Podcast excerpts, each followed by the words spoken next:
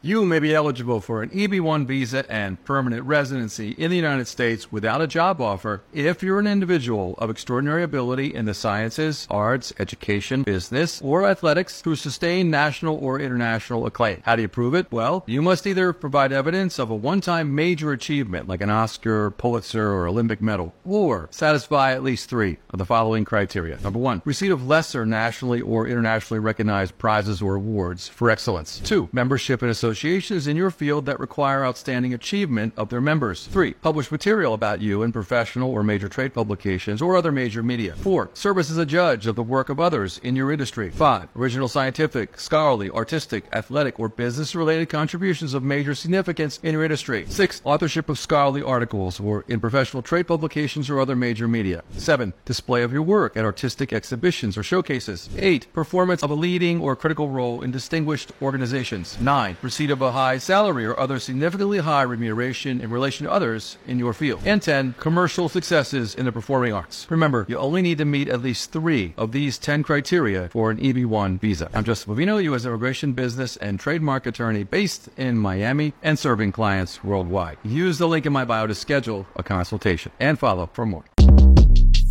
Shortcast Club